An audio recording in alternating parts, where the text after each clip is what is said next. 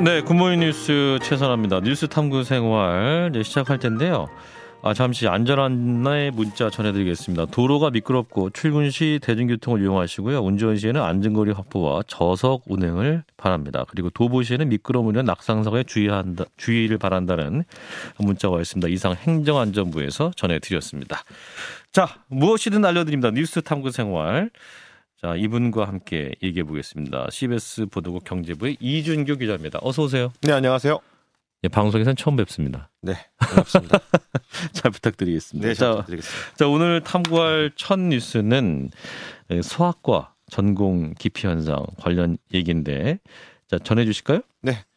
뭐문 닫는 소아과 뭐 어떻게 아이 낳으라는 것이냐 이걸로 주제를 잡아봤는데요. 예. 이제 뭐 전공의들이 이제 굉장히 좀 줄어들고 있어서 음. 우려스럽다 이런 얘기인데 이제 뭐 소아 청소년과가 이제 공식 명칭이지 않습니까? 예. 지난 12일입니다. 제가 뭐 인천 출신이라서 참 친숙한 이름의 병원인데 인천에서 가장 큰 종합병원이죠. 이제 길병원이 소아청소년과의 입원 진료를 중단한다 그렇게 밝혀가지고 충격이 있었습니다. 입원 진료를 중단한 거는 입원 치료는 못 하지만 외래 정도는 받는다 뭐 이런 얘기인가요? 네 맞습니다. 뭐 외래랑 이제 입원 치료 두 가지 종류가 있는데 그 중에서도 이제 입원 치료를 못하게 한다.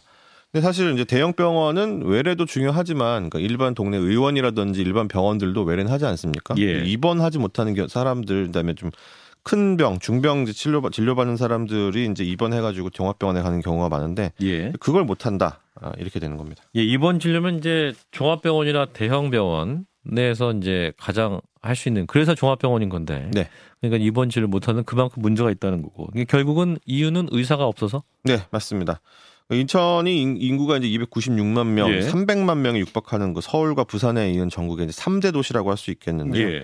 그 인천에서 가장 큰 병원이 이제 의사가 부족해서 소아청소년과 입원 진료를 못 받는다 이렇게 선언을 한 거니까 그러니까 인천보다 못한 작은 도시들은 더 심각할 수 있다는 거고 또 그러니까요. 부산이고 서울이고 이게 언제든지 시간차를 두고 터질 수 있는 음, 그런 사건이 될 수 있다 이런 우려가 나옵니다. 네, 최근 이제 뉴스를 보면 그 소아과 전공이 지원이 부족하다는 뉴스를 제가 본 적이 있는 것 같은데, 예, 저 의사가 얼마나 부족한 상황인 거예요? 그러면? 예, 전공이라는 게 이제 그 전공을 해서 전문의로 가는 과정 아니겠습니까? 그러니까 의사 자격을 따고 네. 본인의 세부 전공을 정하는 그런 상황이거든요. 맞습니다, 맞습니다. 레지던트 가는 거. 예, 예, 인턴 지나서 레지던트로 들어가게 되는데 그래서 그 의사들을 양성할 수 있는 걸 수련병원이라고 하거든요. 그렇죠. 이제 전국에 이제 소아과, 소아청소년과 아, 전문의를 양성할 수 있는 데가 이제 95곳이라고 하는데 그 중에서 올해 그 지원자가 단 한 명도 없는 곳이 이제 55곳이라고 합니다.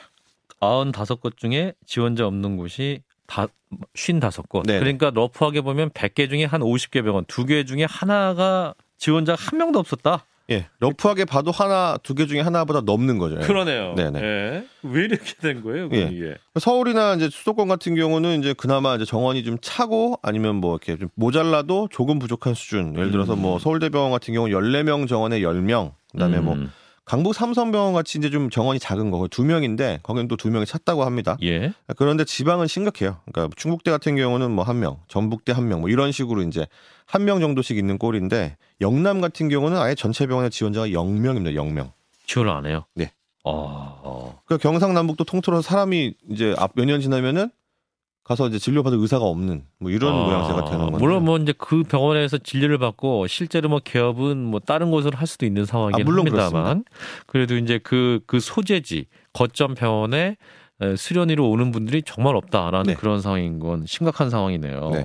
그러니까 이게 사실은 뭐 하루 아침에 일어난 건 아니고요. 2019년부터 지원율이 떨어지기 시작했는데 2019년에 80% 수준이었다가 음. 아, 2000 그 다음 해에 이제 어, 점점 점점 떨어지면서 이제 지난해 28% 근데 올해 같은 경우는 200 전체 207명의 정원인데 33명 음. 15.94%인데 뭐 러프하게 말씀드려서 16% 정도 되는 거죠. 예. 그러니까 4년 사이에 이렇게까지 급격하게 5분의 1도 안 되는 수치로 떨어진 겁니다. 그러니까 2019년은 한 80% 수준이었는데 네. 지금 올해는 한 15%, 16% 수준 떨어졌으니까 엄청 네. 떨어진 거네요. 맞습니다. 이야, 이거 4년밖에 안 걸렸으면 이게 어떻게 해봐야 됩니까? 그 전공이 과정을 앞두고 있는 수련이들이 의도적으로 이제 배제를 했다는 건데, 그럼 소아청소년과를 안 가고 싶어 하는 거예요? 의사들이? 그렇죠. 예, 맞습니다.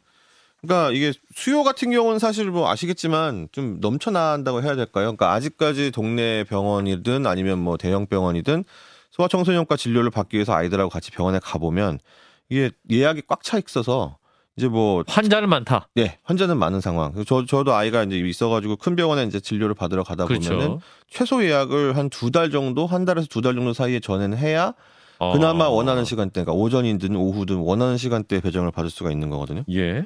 근데 이제 그렇지 못한 상황이 되니까 그러니까 대- 종합병원 같은 경우는 이제 진료가 이제 한번 시작되면은 거의 뭐 화장실 갈 틈도 없이 이제 의사들이 진료를 보고 있는 그런 상황인데 그렇군요. 이제 과로에 대한 우려가 분명히 있는 거고 음. 그다음에 이제 그 시스템 자체가 이제 대한 소아 대한 그 소아청소년과 학회 얘기를 들어보니까 예. 거의 뭐 전쟁터 아닌가 뭐 이런 정도. 전쟁터다. 네네 그러니까 의료 의사 선생님들이 또 일하기는 환경 노동 여건도 그렇게 좋지 않다. 네네. 왜 그러니까 아까? 말씀하신 대로 이제 뭐 수, 저, 저, 수련이 전문의가 되기 위해서는 수련이 과정을 거치게 되는데 그 medical 드라마 뭐 영화 이런 거 보시면 아시겠지만 이제 뭐 chief 이런 분이 이제 밑에 있는 레지던트 인턴 그다음에 뭐 간호사까지 대동해가지고 쭉 그렇죠. 회진을 돌지 한 팀이 않습니까? 막 돌죠. 예, 예. 뭐 그런 식으로 하기 때문에 그렇게 해서 이제 뭐 이 환자에 대한 증상 좀 말해봐라. 어떻게 치료해야 될 것 같냐. 그다음에 간단한 거 같은 경우는 뭐 치료도 시켜보고 이러면서 이제 교육을 시키는 건데. 예. 그래서 뭐 드레싱 같은 거 이런 거 직접 하기도 하고 그다음에 뭐 어떤 수술 같은 경우도 어시스트 같은 걸 하기도 하고 뭐 이런 식으로 이제 음. 운영을 하지 않습니까? 예. 그다음에 또 종합병원은 일반 병원이나 의원회가 다르게 또 기능이 하나가 있죠. 이제 24시간 운영하는 곳. 응급실. 네, 맞습니다. 네. 응급실 같은 경우도 이제 어른만 오는 게 아니잖아요. 그렇죠. 예, 아이들이 아프거나 다치거나 뭐 장난치다가 이제 뭐 응급 상황 취하, 그 응급 상황이 발생하는 경우 가 굉장히 많은데 저희 애들도 엄청 많이 갔어요 응급실에. 네, 돌이켜 보면. 그래서 이제 24시간 운영될 수밖에 없는데 24시간 운영이 되면 업무 체계가 무조건 당직으로 우- 운영되지 않겠습니까? 그렇죠. 당번. 상교대 뭐 예. 이렇게 이런 식으로. 네, 맞습니다. 근데 새로 사람이 안 들어와요. 어. 그럼 운영이 안 되겠죠. 그러니까 저같이 지금 한판 승부하다가 또 굿모닝 뉴스 하러 나오고 뭐 이렇게 되면 이제 아나운서들이 힘든 것처럼 의사 선생님들도 밤 근무하고 새벽 근무하고 아침 근무까지 하는 그런 악순환이 반복됐다. 네, 사람이 없어서. 맞습니다. 음. 응급실 같은 경우는 소재로 다른 드라마 같은 거 보면 아시겠지만 뭐 이렇게 이- 레지던트나 인턴들 이제 침대 같은 데서 자면서 예. 당직을 서는데 음. 근데 원래 전문의는 또 전문의 역할이 있지 않겠습니까? 예. 음, 그래서 이제 그런 당직이나 이런 부분들을 주로 수련의들이 담당을 해왔는데 예. 그 사람이 없으니까 사람이 예, 없으니까. 전문의들이 그걸 다 맡게 되는 거예요. 음. 그래서 전문의들이 그걸 맡게 되면 이제 주간에 이제 체력적인 문제가 된다든지 아니면 뭐 당번 근무를 섰을 때는 또 이렇게 주간에 맡은 업무에서 빠지거나 이렇게 돼야 되지 않겠습니까? 예. 그러니까 서로 서로의 이제 노동력을 갉아먹게 되는 이런 구조가 되고 음. 어, 그러다 보니까 이제 의료의 질 같은 이런 부분들도 우려가 되는 겁니다. 예, 근데 지금 보면 그렇게 어려운 환경은 뭐 소아청소년과뿐만 아니라 뭐 외과, 내과 다 어려울 거 아니에요. 왜 네, 근데. 소아청소년과만 줄어드는 거예요? 그러니까 이제 이 두 가지 정도가 가장 큰 이유가 있을 것 같은데 네. 하나는 출산율 감소, 그다음에 코로나 팬데믹 같은 전 사회적인 어떤 영향 때문에 예. 소아청소년과 업무 자체가 이제 점점 점점 미래 비전이 사라지고 있다라는 점, 비전이 없는 게 왜 그래요? 인구가 이제 줄어드는 부분, 음. 그다음에 이 어떤 보람이나 이런 거 가지고 버티기에는 상황이 녹록치 않다. 이두 번째 이제 이유가 이제 보상이 아까 적다? 말씀하신 보상이 적다. 이 다 연결이 되는 부분이긴 한데요. 예. 그러니까 뭐 올해 뉴스 들어보신 분들 아시겠지만 3분기 합계 출산율 0.79명까지 떨어지지 않았습니까? 그렇죠. 그러니까 이게 무슨 소리냐면 간단히 말씀드리면 가임 여성이 평생 낳을 것으로 기대되는 아이 수라는 건데 어뭐 결혼 없이 겨- 기증된 정자 같은 거 통해서 아이 낳는 분들도 계시지만 그냥 아주 단순하게 말씀드리면 남녀 둘이 만나서 예. 죽을 때까지 아이를 한 명도 안 낳는다. 음. 0.8명이다. 근데 예. 뭐 덧셈 한번 해보시면 아시겠지만 인구가 유지가 되려면 두 명이 만나면 몇 명 정도 낳아야 되겠습니까? 두 명이면 남녀 한 명씩 낳아야지 현상 유지가 되는 건데 네. 두 명이 만나서 한 명 낳기도 어렵다 그러면 엄청 많이 줄어드는 것은 명약 관화한 사실. 그럼 아까 말씀드린 대로 이제 다시 또 질문을 한번더 드려보자면은 아이들이 줄어들면 어- 병원에서는 어느 과가 타, 타격이 가장 클까요? 일단 뭐 산부인과 네. 그리고 또 산부인과 이후에 이제 소아청소년과 이렇게 네. 되겠고 넓게 보면은 모든 과가 또 사람 줄어드니까 진료할 사람 줄어드는 거 아니에요? 맞습니다. 이게 아이들이 크잖아요. 예. 인구가 줄어드는 그 인구들이 그대로 이제 올라가기 때문에 예. 신생아 어린이뿐만이 아니라 이제 어른들 숫자가 줄어들게 되는 거고. 예. 그다음에 이제 말씀하셨던 내과나 외과 같은 경우들 기본과 아니겠습니까? 그러니까. 필수 진료과라고 하는데 예. 특히 이제 흉부외과 뭐 이런 데 보면 이제 뭐 서전들이 이제 수술 같은 거 할 때 굉장히 힘들어하고 또. 예, 예. 맞습니다. 뭐 10시간, 13시간 막 수술하고 막 이런 과들인데 그러니까 그런 데들이 이제 흔히 말해서 노동 집약적이다 이런 음. 평가를 받고 있는데 예, 거기 이제 업무 강도 높고 그다음에 수가나 이런 부분들이 원하는 만큼 충분히 올라가주지 않으니까 음. 그리고 거기에 또 하나 문제가 이제 의료 분쟁들이 많이 발생할 수 있는 소지가 또 있는 거죠. 근데. 그게 소아 청소년과에 똑같이 있습니다. 아 그래요? 예. 어. 소아 청소년과 같은 경우는 오히려 더 할 수 있다고 볼 수 있는 게 예. 감정 노동이 더해지거든요. 감정 노동이라는 건 이제 아이들 환자 보려면 아픈 것만 보는 게 아니라 아이들 잘 달래서 맞습니다. 주사 놔야 되고 맞습니다. 아이들 달래서 청진기 돼야 되고 네. 이런 부분인 거죠. 네. 아이들과의 커뮤니케이션 일단 쉽지 않은 부분이 굉장히 크죠. 왜냐하면 아이들 같은 경우는 내가 어디가 아프다, 이거 증상 같은 거를 잘 비유하지도 못하고, 설명도 어렵고. 예. 그다음에 괜찮아졌는지 이런 부분들을 잘 설명하는지 그것도 이제 설명이 쉽지 않고, 예. 그다음에 그날 그날 또 이게 좀 감정, 이제 뭐 기분 이런 거에 맞춰가지고 어떤 그러니까. 말은 하- 하기도 안 하기도 하고, 뭐 더 심한 경우에는 더 어린 아이들은 말을 못하는 경우도 있으니까요. 예. 그러니까. 근데 음. 그게 그것뿐만이 아니고 이제 교육적인 측면, 그러니까 이게 교육의 삼주체 혹시 아십니까? 교육의 삼주체 어 교사, 선생님, 학생, 예. 부모님? 예, 그거 맞습니다. 학부모까지 포함이 되기 때문에 음. 예. 병원에 가면은 아이들은 누구 손잡고 올까요? 되게 뭐 자기를 돌봐주는 엄마, 아빠. 엄마, 아빠, 할머니. 아니면은 뭐 할머니, 할아버지, 할아버지. 아니면은 뭐 보모 이렇게 올 수 있지 네네. 않겠습니까? 그분들이 또 이제 클레임을 많이 걷는 겁니다. 아 뭔가 비판을 많이 하고 예. 의- 아, 내가 보니까. 내가 어. 인터넷으로 봤더니 얘는 이거 같은데 왜 그렇게 치료 안 하시냐? 뭐아 의료 정보가 이제 검색하면 나오니까 예, 예, 예. 약간은 또 의사 선생님들이 불쾌할 수 있는 상식을 가지고 이야기한다. 본인 애만 가지고 그러면 상관이 없는데 예.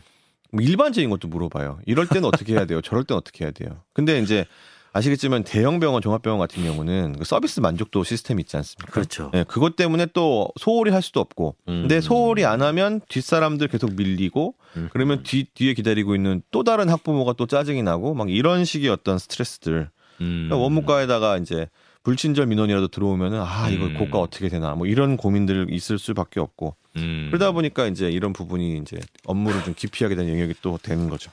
생각해 보면 진짜로 그 본인 진료 받을 때는 불친절하다는 생각을 좀 덜 하게 되는데 네. 내 아이 아파서 갔을 때 이제 의사들의 치료해 주는 태도를 좀 보고 네. 불친절하 느끼는 비율이 좀 많이 있는 것 같긴 해요. 굉장히 민감해지죠. 그죠? 아이들, 아이들 문제기 때문에. 내 아이를 이렇게 됐다. 예. 예.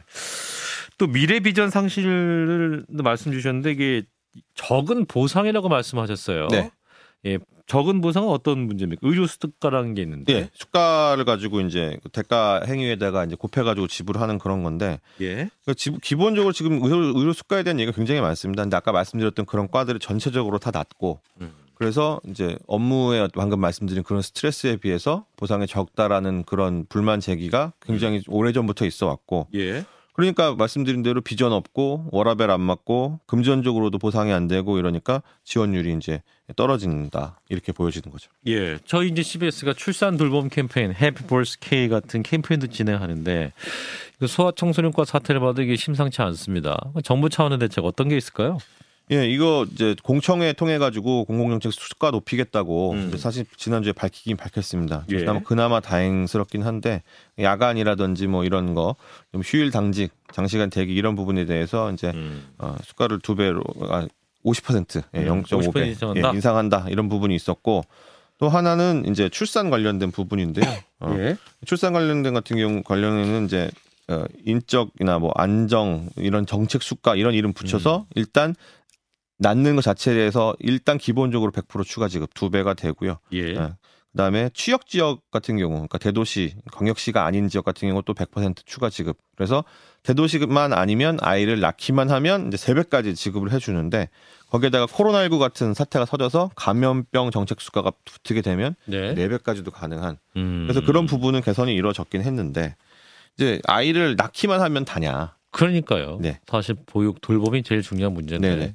그럼 CNN 같은 경우도 지적을 했지 않습니까? 16년 동안 260조 쏟아부었는데, 그러니까 뭐 남이 나라 정책이니까 신랄하게 비판을 하지 못해도 사실 그 정도 제목만 잡아도 음. 굉장히 좀 어, 민망한 그런 상황이라고 할 수 있겠죠. 네, 이거 뭐 예전부터 했던 얘기입니다만 정말 아이를 낳고 살기에도 사람 살기에도 좋은 나라 일단은 구조적으로 만들어야 될 것 같아요. 자, 다음 주제 넘어가 보겠습니다. 다음 주제 화물연대 파업 그 이후 얘기를 준비해 오셨네요. 네.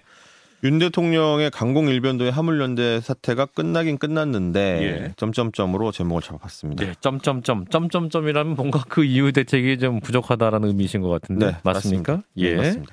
근데 이 지난주 방송에서 이제 소식 전해주시면 근데 그날 점심 때 끝나버렸어요, 사실. 예. 벌써 뭐 파업연 파업 자체가 이제 그 당시 2주가 넘은 상태였고 예, 뭐 맞습니다. 최장 기간하고 동률로 이제 끝나 끝이 났는데 예. 산업계 피해가 크니까 정부로서도 압- 압박을 굉장히 거세게 했지 않습니까? 네. 그러다 보니까 화물연대가 사실 뭐 사람들한테 불편만 이야기했을 뿐이지 한 게 뭐냐? 그러니까 얻은 게 없어서 질타받는 부분도 있고 그만큼 불편을 야기했으면 의미 있는 뭐라도 좀 보여줬어야 되는데 흐지부지하게 끝났다. 아, 그런 그래서 이제 이런 부분들이 이제 문제가 많이 지적이 됐었고요. 네. 근데 이제 화물연대 파업 뭐 노동계 문제가 집중됩니다만 정부도 잘한 게 있느냐? 지난 6월에도 이미 이제 1차 파업이 있었습니다. 정부 대응도 문제 있었잖아요. 예, 그때만 해도 사실은 이제 준비가 된 게 맞나 대통령 음. 얘기만 들어봐도 아는데요. 뭐 예. 정부는 중립을 지켜서 노사가 자율적으로 문제를 풀어가도록 해야 한다. 아니 정부랑 지금 뭘 해보자고 파업을 하는 건데 예. 뭐 대화를 거부한 거죠, 예, 사실. 노사가 뭐 어떻게 알아 이런 식으로 하면서 그 당시에는 이제 어 회담도 다섯 번 정도 이제 음. 해서 이제 화물연대가 결국은 뭐 연장하는 쪽으로 해, 해달라 그러니까 오케이 알았어 이러면서 이제 받아주는 그런 느낌으로 일단 그때만 해도 연말에 이제 소멸되는 그런 시점, 시점이 아니었기 때문에 예. 충분히 반년 정도 이제 논의를 할 수 있었지 않습니까? 네. 근데 이번에는 뭐 완전히 180도로 달라졌다 이런 평가가 음, 나왔습니다. 그래요. 뭐 정부에겐 또 협상을 시도했는데 화물연대가 안 받았다. 화물연대는 안 만나줬다. 뭐 서로 지금 아, 갈등을 하다가 여기까지 온 건데 네. 정부는 일단은 뭐랄까요 강경 일변도로 가다가 끝내 뭐 자기들이 이제 항복을 받아냈다 하면서 좀 긍정적인 태도를 보이고 있는데 어떤 상황이에요? 예, 그 말씀하신 그 상 딱 그 상황인데요. 그 만남 자체도 이제 두 번밖에 안 만나줬고 음. 첫 번째는 이제 두 시간 했는데 두 번째는 40분을 만났습니다. 이제 음. 그 중대한 사안에 대해서 40분밖에 논의할 수 없었다라는 거는 이미 가 짜여진 각본대로 요 루트대로 대화가 이루어지지 않으면 우리는 음. 그냥 협상장 박차고 일어나자 뭐 이런 식으로 시나리오가 짜 있어 있어- 있었다. 그리고 음. 원희룡 국토부 장관 같은 경우도 이제 딱 끝나자마자 협상이 끝나자마자 국토부 기자실에 내려와서 예. 거기 소파 긴 게 있거든요. 거기 예. 앉자마자 아니 이렇게 할 거면 뭐 하러 대화하는지 모르겠다. 이런 식으로 음. 본이 굉장히 화까지 내면서 그러니까 실무의 최고 책임자잖아요. 이런 장관. 부분들이 이제 예. 전략적으로 접근을 했다. 그리고 이제 대통령 같은 경우도 법과 원칙을 계속 강조했지 않습니까? 맞습니다. 여러 행사 다니면서 여기서도 저기서도 이제 얘기하다 음. 보니까 어, 그런 부분들 그리고 이제 폭 폭력 행위가 이어졌었죠. 트럭에다 대고 새총으로 이제 쇠구슬 쏘는 행위라든지 음. 이런 부분들이 맞아 떨어지니까 정부로서는 박수를 탁 치면서 어, 쟤네 잡아들여 이런 느낌으로 이제 나가게 된 거고 음. 그리고 업무 개시 명령 같은 경우도 보셔서 아시겠지만 처음부터 그렇게 직- 접근하지 않았었거든요. 1차 음. 시멘트 때는 명령을 발동하고 상황을 좀 지켜보다가 이제 현장 조사에 들어갔는데 예. 2차 같은 경우도 바로 밀어붙였지 않습니까? 그렇습니다. 예. 그래가지고 이제 그 효과들이 나타나서 파업 참여하는 사람들 숫자가 줄어들다 보니 음. 아, 이 우리가 좀 잘하고 있는 거구나. 이런 이런 식으로 세- 생각을 한 건데 음. 사실은 정부 같은 경우는 대통령실이 강경 기조를 가져오게 되면 이제 실제로 파업하시는 분들과의 중간 가교 역할을 해야 되는데 이게 완전히 사라져서 음. 그냥 오더 내리는 대로 한다. 뭐 이런 식으로 가다 보니까 이게 이제 그 갈등이 굉장히 극으로 치달을 수밖에 없고요. 음. 이제 후폭풍 같은 경우도 문제가 될 수 있는 게 이 같은 강경 기조면 앞으로는 어떤 일이 노동계에서 벌어져도 전부 다 정, 정부가 이런 식으로 대응할 수 있다. 이런 우려가 커지다 보니까 그럼 대화는 어디 갔느냐. 음. 뭐 이런 우려가 벌써부터 나오기 시작하고 있습니다. 그러니까요. 이게 지금 양장 안에 더 문제입니다. 사실은 정부 입장에서도 노동계와 딱 대화를 하고 그런 어떤 성공의 경험이 있으면 이제 타, 타협으로 가는 길이 열려질 텐데 강경 기조로 갔는데 이게 또 어 되네 진압되네 이런 경험이 생기니까 네. 뭐 다른 산업 전반에 대한 파업이 있을 경우에 계속 강경 일변으로 갈 거라는 우려가 있는 거죠 사실은. 네, 산업계 같은 경우도 지금 문제가 되는 게 대기업들이 벌써 손해배상 청구하고 하겠다. 음. 그다음에 아예 안전운임제를 없애라. 아하. 예. 늘리느냐 확대하느냐 이게 논의, 논의의 어떤 중심이었다가 예. 저 봐라 저 사람들 저렇게 나쁜 사람들인데 이런 식으로 몰고 가게 되면 음, 음. 그럼 극한 대치로 갈 수밖에 없는 거고 그럼 음. 요 사건뿐만 아니라 앞으로 일어날 사건들에 대해서도 노동자들이 기본적으로 반감 가지고 시작하지 않겠습니까? 그러니까요. 예, 이런 부분들이 어떤 사회 통합이라든지 이런 부분에 큰 저해가 되지 않을까 이런 우려가 됩니다. 네, 어제 뭐 국정과제 점검회의도 노동개혁 굉장히 강조하고 법과 원칙이가 또 나왔단 말이죠. 당분간 일단 이러한 기조는 계속될 것이다 예측할 수밖에 없을 것 같군요.